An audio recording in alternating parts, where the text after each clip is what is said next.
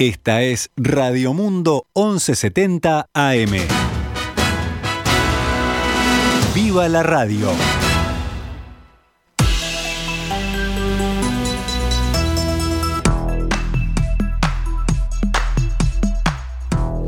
Son las doce horas siete minutos de este jueves treinta de junio del año dos mil veintidós, cuando iniciamos un nuevo Noticias al Mediodía, actualizando la información para todos ustedes.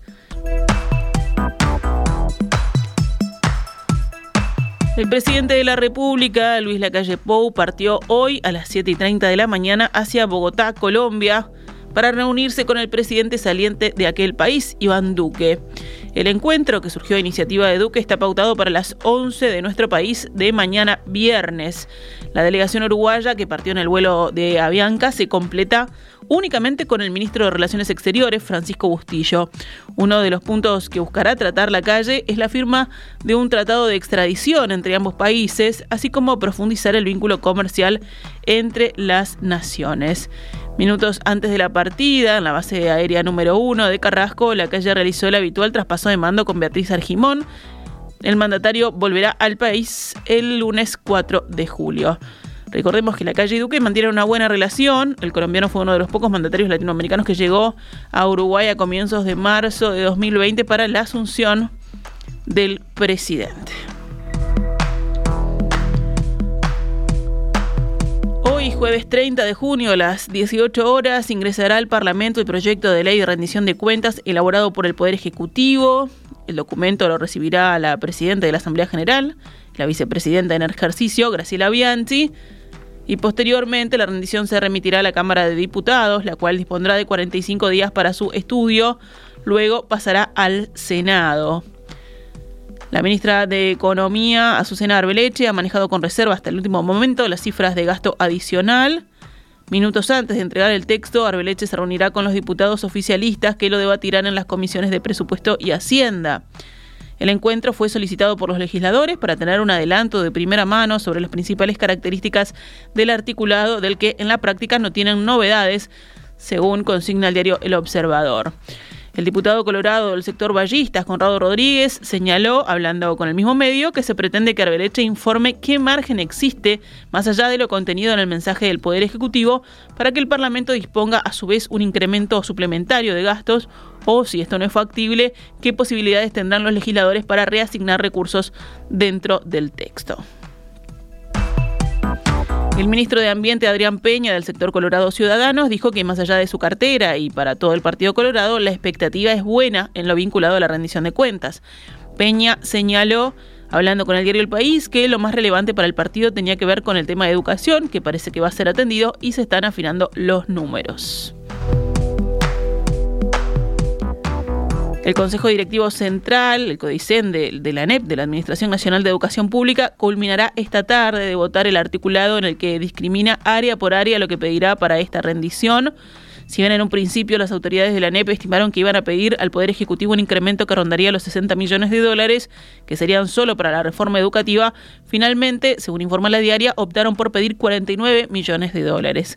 De todas formas, añade esta nota periodística, desde el Ministerio de Economía y Finanzas, les adelantaron que este año les darían diez millones de dólares adicionales a través de la Corporación Nacional para el Desarrollo para la compra de insumos.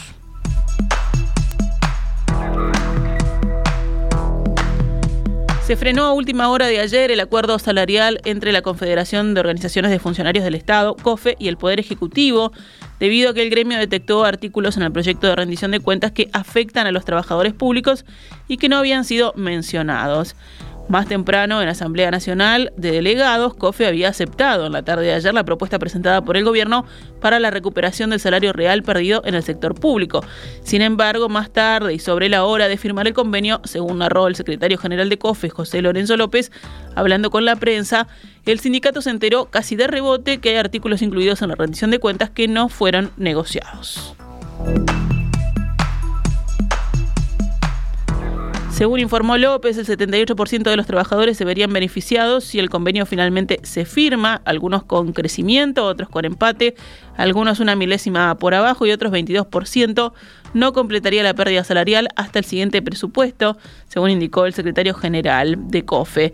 El ministro de Trabajo, Pablo Mieres, aseguró, hablando con La Diaria, que el diálogo está muy avanzado y que espera que hoy jueves se pueda alcanzar un acuerdo.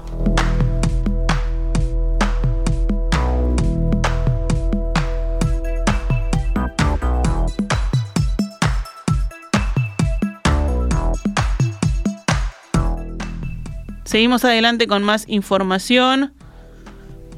El presidente de la Administración Nacional de Puertos, Juan Curbelo, y el subsecretario de Transporte y Obras Públicas, Juan José Olaizola, declararon ayer ante la Fiscalía de Delitos Complejos, fue en la causa que investiga el acuerdo entre el gobierno y la firma belga Katoen Natie, por el que se extendió en cincuenta años la concesión del área especializada en contenedores del puerto de Montevideo a la terminal Cuenca del Plata, propiedad de Katoen Natie en un ochenta por ciento.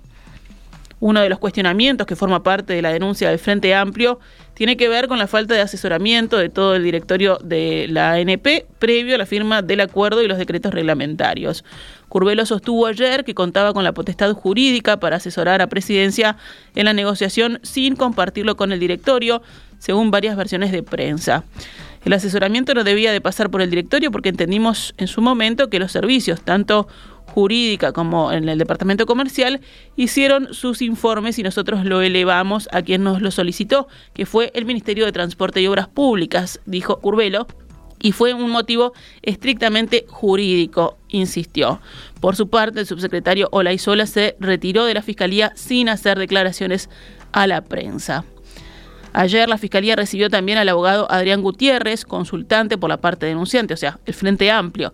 Este presentó un informe donde señaló que según los artículos diez y once de la Ley de Puertos es cometido de la Administración Nacional de Puertos asesorar al Poder Ejecutivo y que ello está bajo la órbita del directorio. Además sostuvo que es ilegítima la confidencialidad de la negociación entre Katoen Natie y el gobierno, ya que debió haberse explicitado en el marco de los mecanismos previstos en la legislación para garantizar la confidencializa- confidencialidad de la información debidamente clasificada.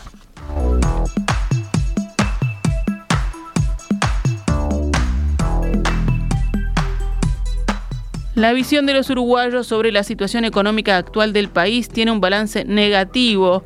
diecinueve por ciento la califica como buena o muy buena y el cuarenta por ciento como mala o muy mala, según una encuesta de equipos consultores. El resto de los consultados en este sondeo, realizado en el mes de mayo y presentado anoche en Subrayado, mantiene juicios intermedios. Vamos con otras noticias del panorama nacional. El Ministerio de Desarrollo Social y la Intendencia de Montevideo inauguraron ayer miércoles un nuevo centro nocturno para personas en situación de calle. Según comunicó la Secretaría de Estado, el centro comenzó a funcionar en el Estadio Centenario, donde es la concentración de la Comisión Administradora del Field Oficial, CAFO, con una capacidad de cuarenta plazas. Durante la primera noche que estuvo abierto, el nuevo centro de contingencia recibió a ocho personas en situación de vulnerabilidad. En total, el MIES informó que durante la pasada noche hubo ciento quince reportes de personas en situación de calle e intemperie entre llamadas y mensajes de WhatsApp a la cartera. Asimismo, el Ministerio indicó que se ocuparon un total de tres mil ochocientas cincuenta plazas en los diferentes centros de acogida que tiene el MIES en todo el país y que treinta y tres personas fueron recibidas en paradores nocturnos.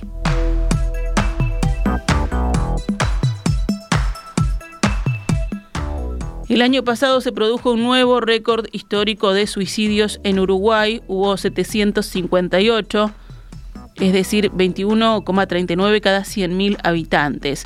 Según datos oficiales del Ministerio de Salud Pública, que consigna hoy el Observador, ni siquiera en la crisis financiera de dos mil dos se había alcanzado tal guarismo. Se habían suicidado en ese año veinte coma sesenta y dos personas cada cien mil habitantes. El año pasado fue el segundo de la emergencia sanitaria a causa del coronavirus.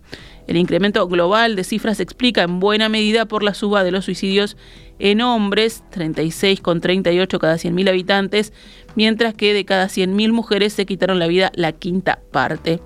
La tasa de suicidios de la población entre veinticinco y veintinueve años pasó de veintinueve cada cien mil a más de treinta y seis. También aumentó el porcentaje entre todas las edades mayores de cincuenta años, pero con énfasis en los mayores de ochenta años. Las mayores tasas de autoeliminación el año pasado se concentraron en la zona este del territorio nacional, donde por otra parte treinta y tres desplazó a Rocha como departamento con los peores guarismos. Nos vamos al panorama internacional. El presidente turco Recep Tayyip Erdogan pidió hoy en Madrid intensificar los esfuerzos en favor de un alto al fuego duradero en Ucrania y solicitó a Finlandia y Suecia colaboración genuina en la lucha antiterrorista. Tenemos que intensificar los esfuerzos diplomáticos en favor de un alto al fuego duradero en Ucrania.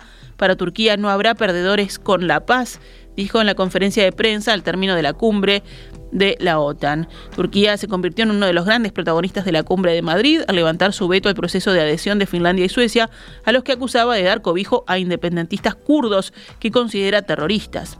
Erdogan les recordó a ambos que ahora tienen que cumplir con su parte al día siguiente de que en Ankara reclamara a Suecia la extradición de treinta y tres personas. Si cumplen con su deber, someteremos su demanda de adhesión al Parlamento. Si no, de ninguna manera la enviaremos. Eso fue lo que añadió sobre un trámite legislativo que tienen que cumplir los aliados. Erdogan reiteró que espera verdadera solidaridad de los aliados de la OTAN en la lucha contra el terrorismo y no solo palabras. Limitar el precio del petróleo ruso, como planean hacer los países occidentales en respuesta a la ofensiva rusa de Ucrania, provocaría un déficit que desencadenaría en un aumento de los valores para los consumidores europeos, fue lo que advirtió hoy Moscú. Una medida así solo puede llevar a un desequilibrio en el mercado, a un déficit de los recursos energéticos que provocará un aumento de los precios y afectará a los consumidores europeos, declaró el viceprimer ministro ruso encargado de la energía, Alexander Novak, en una entrevista con la televisión rusa. Los líderes de los países del G siete se comprometieron en una cumbre esta semana a desarrollar un mecanismo para limitar el precio del petróleo ruso a nivel mundial, con el fin de privar a Moscú de una parte de sus ingresos en plena ofensiva militar contra Ucrania. Los países europeos se esfuerzan desde el comienzo de esta intervención militar por reducir su propio consumo de hidrocarburos rusos, pero las exportaciones de Moscú aumentaron paralelamente hacia Asia. Las advertencias de Novak se producen en un momento en que el alza de los precios del petróleo, que acompaña la ofensiva en Ucrania, suscita una preocupación creciente.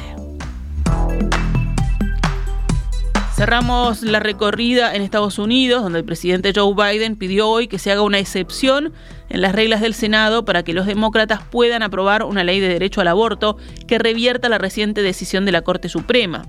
Excepción al filibusterismo solicitada por Biden permitiría a los demócratas aprobar una ley que consagre el derecho de acceso al aborto con su actual escasa mayoría y sin el apoyo de los republicanos. Su petición de esta inusual maniobra legislativa se produce después de que el Tribunal Supremo anulara décadas de protección federal para el acceso al aborto. Bajo las reglas del Senado, casi todas las leyes necesitan el voto de sesenta de los cien senadores para ser aprobadas, pero los demócratas tienen actualmente solo cincuenta, aun cuando el voto de la vicepresidenta presidenta Kamala Harris les garantiza una mínima mayoría simple. Sin el filibusterismo, dicha mayoría simple podría aprobar la ley, pero muchos legisladores y el mismo Biden se han mostrado en el pasado cautos ante esta perspectiva, porque este mecanismo ha servido como disuasivo para un partido con escasa mayoría que quiera tomar decisiones de calado. La Corte Suprema, recordemos, revirtió el derecho al aborto que había estado vigente por casi cincuenta años desde la sentencia de mil novecientos setenta y tres llamada Roe versus Wade. Cerramos este envío informativo con deportes. La selección uruguaya de básquetbol enfrentará esta noche a la de Brasil en el Antel Arena, en la tercera ventana del clasificatorio al Mundial dos mil veintitrés. El partido comenzará a la hora veinte diez. Los celestes, dirigidos por el argentino Rubén Mañano, buscan ganar hoy y luego el domingo tres de julio a Chile para estar entre los tres mejores del equipo del grupo B. En la segunda ventana, Uruguay perdió de visitante ante Brasil ochenta y cinco a sesenta y seis. Los que se clasifiquen a la siguiente fase se cruzarán con los vencedores del grupo D, integrado por Estados Unidos, México, Puerto Rico y Cuba. Y si hablamos de fútbol, Sergio Rochet es, desde la noche del martes, el arquero uruguayo con el récord de imbatibilidad al no haber recibido goles durante novecientos noventa y cuatro minutos. El guardameta de Nacional y la selección uruguaya superó por siete minutos el récord que ostentaba Ladislao Mazurkiewicz en mil novecientos sesenta y ocho. La marca de Rochet incluye partidos internacionales, por lo que el récord local sigue por ahora en manos de Mazurkiewicz con una ventaja de ciento ochenta y ocho minutos. Esta es Radio Mundo, once setenta A M. ¡Viva la radio!